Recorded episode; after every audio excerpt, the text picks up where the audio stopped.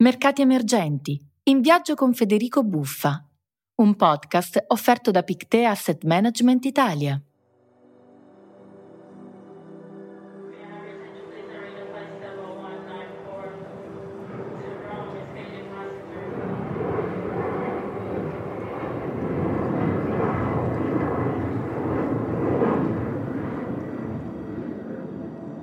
Buongiorno. Allora mi devi scusare, ma devo ancora riprendermi. Cosa mi è successo? Boh, insomma, niente di particolare. Soltanto che al mio arrivo in aeroporto c'erano alcuni amici ad attendermi e hanno insistito per portarmi qui, ovvero sia in cima alla Taipei 101. È il monumento, l'edificio. Appena arrivi in città ti accorgi che è troppo più alto di qualsiasi altra cosa. L'avete mai sentito nominare? Allora, è uno dei grattacieli in vetro e acciaio più alti del mondo, diciamo più di 500 metri ma ha una sagoma particolarissima perché è stato ideato con una sorta di forma che potrebbe ricordare un bambù. Cosa c'è di strano? Beh, prova tu a farti trasportare da un ascensore modernissimo, praticamente da terra a 400 metri di altezza, in meno di 40 secondi. E poi ne riparliamo. Allora, quello probabilmente è magari l'ascensore più veloce del mondo, ma non è nemmeno l'unico primato di questa costruzione. Hai idea di che cosa siano i mass damper?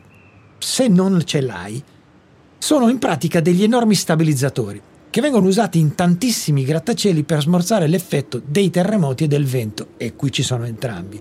Le cui raffiche a queste altezze arrivano anche a 200 km orari, per cui di fatto il grattacielo al piano, non so, 90 ondeggia se sei lì te ne accorgi ci spiegano che in pratica funzionano spostando la loro massa in senso contrario rispetto all'oscillazione delle costruzioni. Siccome il vento tende a spirare da una parte, contrastano così.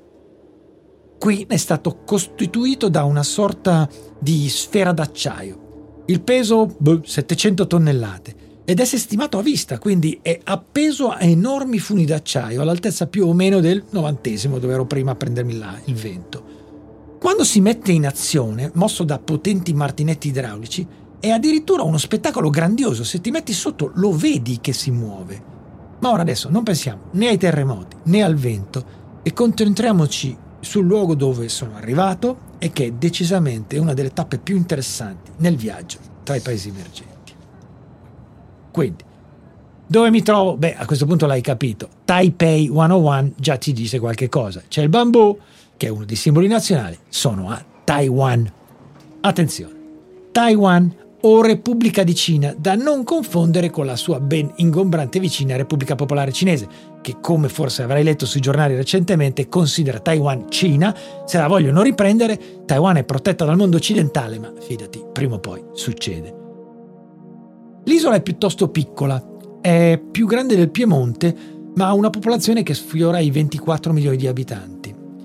Quindi una piccola Cina, non dirlo a loro però, tanti abitanti, bellissime spiagge veramente stupende, tropicali, tanto è vero che il nome originario dell'isola, ti faccio un esempio, all'Olimpiade di Roma veniva chiamata così, è quello originario portoghese. I portoghesi sono arrivati prima di tutti da quelle parti, quindi Formosa.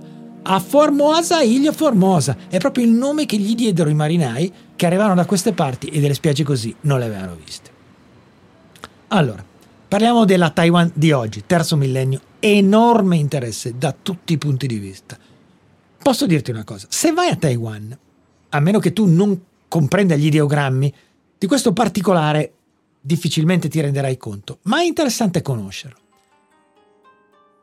Durante la rivoluzione culturale, Mao Zedong promosse una forma semplificata di alfabeto per far sì che le grandi enormi masse contadine potessero anche loro leggere i giornali, perché se il sistema è basato soltanto sugli ideogrammi, un mandarino ne conosce 7000 e tu ne conosci 5, non è un sistema democratico, non impari a leggere e a scrivere, devi conoscere l'ideogramma e quindi la distanza culturale e sociale si manterrà per forza.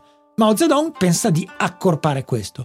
Ma la Cina nazionalista che si è trasferita a Taiwan usa ancora i caratteri originali, quindi il paradosso è che oggi un abitante di mainline China non è in grado nel 90% di casi di leggere il giornale di Taiwan, anche se quello è cinese mandarino tanto quanto il suo. Dove eravamo rimasti? Taiwan del terzo millennio. Questa regione del mondo per certi versi è molto avanti sulla strada della modernità. Se ci vai ti accorgi che la cultura è ancora estremamente legata a un mondo ancestrale, antichissimo. È pieno di contraddizioni, quindi secondo me estremamente affascinante. Qui tutti hanno un doppio cognome, assolutamente. Non solo gli attori e le attrici, tutti quanti. Ne hai uno in cinese e uno in inglese. Fantasia? No, mica tanto. Perché a Taiwan scrivono la data al contrario, prima l'anno, poi il mese e poi il giorno. E questa è una novità, anche altri paesi lo fanno. Sì, solo che qui contano gli anni a partire dalla proclamazione della Repubblica, quindi quella cinese del 1912, Sun Yat-sen. Per cui ora, se non ho sbagliato i calcoli, siamo nel 111 e quindi è tutto un altro mondo da tutti i punti di vista. Allora, a proposito dei numeri, qui gli ascensori, se ci sali, non hanno il numero 4. Volete sapere perché? Eh? Dunque, il 4 è legata a un'antica sfortuna, ma in realtà si tratta della lingua. Questo concetto c'è sia in cinese che in giapponese, perché il numero 4 ha come pronuncia shin, che significa in entrambe le lingue morte. Quindi i giapponesi l'hanno sostituito con yon e i cinesi fanno finta che non esista. Attenzione, i napolitani sono dei cartesiani rispetto ai cinesi relativamente alle superstizioni. Quindi le curiosità continuano. Mentre siamo saliti e scesi dal Taipei 101, panorama fantastico, ci siamo addentrati all'interno delle strade della città e qui scopri un'altra particolarità, come vengono raccolti i rifiuti a Taipei. Taiwan, a causa di un numero di abitanti superiore alla norma, qualche decennio fa stava diventando una enorme discarica a cielo aperto. Troppi rifiuti.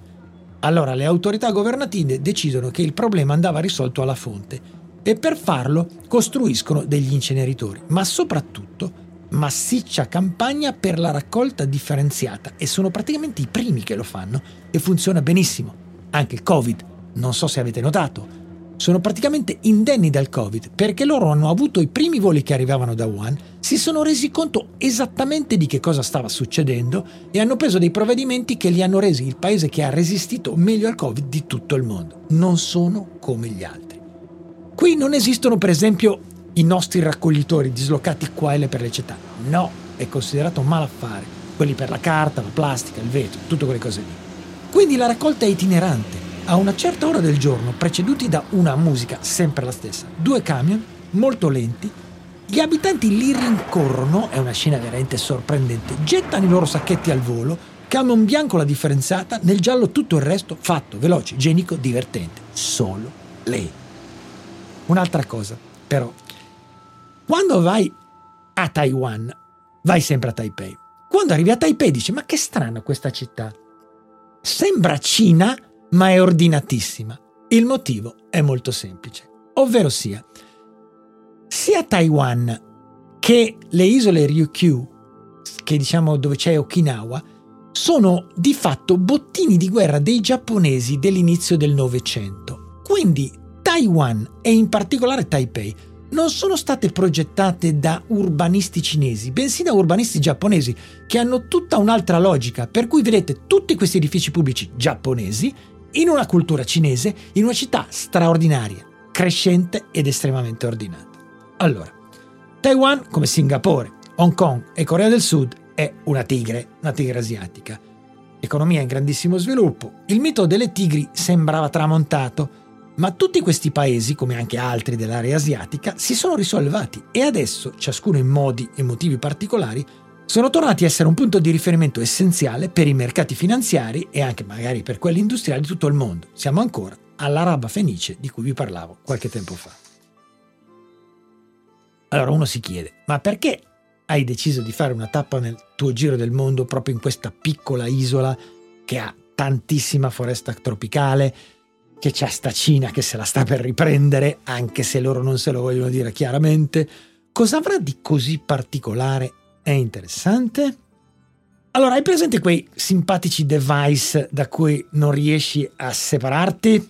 Ecco, il cellulare, i tablet, i PC, insomma, tutto quello che riguarda la moderna attrezzatura elettronica che usiamo costantemente. La loro componente essenziale, i circuiti integrati che ne regolano il funzionamento, sono costituiti da semiconduttori, quindi dei particolari materiali che sono soprattutto a base di silicio, germanio e qualche altra sostanza. Ecco, Taiwan è il maggior produttore al mondo e qui sta la sua vera supremazia del settore. La carenza di questi materiali, di cui Taiwan da sola rappresenta più del 60% della produzione a livello globale, può in pratica bloccare un'intera catena produttiva, ma non locale, mondiale. Covid, sapete benissimo cosa è successo, anche Taiwan rallenta, quei componenti essenziali arrivano o in ritardo o non arrivano proprio e a cascata si sono bloccate le industrie di tutto il mondo, soprattutto quelle dell'automotive. Eh sì, perché pure nell'utilitaria, che a noi sembra una macchina piccolina, una macchina che, ma, ne sogni una più grande, ecco sì, però senza quelli non va.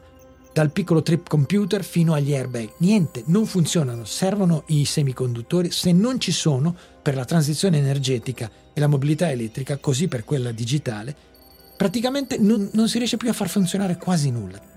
Tanto è vero che la stessa Unione Europea sta scendendo in campo, perché non possiamo continuare così, con un pacchetto di misure volto ad accrescere il proprio ruolo nel design e soprattutto, visto che si troverà il silicio anche in Europa, nella produzione di questi indispensabili componenti. Si capisce quindi come la Cina, ormai entrata a pieno diritto nell'era dell'high tech, che vuole chiaramente controllare quest'isola, trovando però un'alternativa negli Stati Uniti, che sono partner strategico di Taiwan, l'hanno armata in tutti i modi, gli hanno chiesto un passaggio a una democrazia successiva al loro grande leader Chiang Kai-shek e quindi in questo momento Taiwan è molto democratica, molto avanzata in una posizione geograficamente e storicamente difficile, però ha investimenti miliardari e ha delle grandissime aziende che hanno stabilimenti di produzione al proprio interno e cui chiaramente questi microscopici ma essenziali componenti sono la parte più importante. Una notizia che deve far riflettere è che ci sono colossi taiwanesi che stanno avviando trattative per dislocare addirittura all'estero quel tipo di produzione. Guardano all'Europa e a molti paesi europei per chiedere di ospitare uno di questi impianti. Pensate, l'opposto di quello che si pensava fino a ieri. Sono loro che adesso dislocano da te perché hanno eccesso di materia prima e vogliono vendertela quando l'hai assemblata tu. Affascinante, direi proprio di sì. Penso che già dopo queste prime tappe del nostro giro del mondo ti sei reso conto di quanto i paesi emergenti, che noi consideriamo sempre lontani, vogliamo dire una brutta parola, pittoreschi, legati a un'ancestralità fuori dal tempo, invece hanno una quotidianità avanzatissima. Ti assicuro, vai a Taipei Vivi lì e ti accorgi come la comunità batte nettamente la comunità in cui stai vivendo in questo momento. Un'idea di senso della vita comune che noi ci sogniamo. Adesso ti devo lasciare, vado a un ristorante tipico. A proposito, ci sono dei piatti che vengono dall'antica cultura gastronomica cinese, il Niu Ru Mian, per esempio, che è una specie di zuppa con i classici noodles, poi la carne di manzo, tante verdure, tante spezie. All'inizio sei portato a pensare, ma no, questo qua mi balla come Ginger e Fred per quattro giorni. No! È creato talmente a regola d'arte che lo senti scorrere, non ti accorgi di aver mangiato pesante. Adesso devo andare all'aeroporto, che non sarà come quello di Singapore, ma non lo butti via perché arriverà un'altra tappa. Ciao, a prestissimo.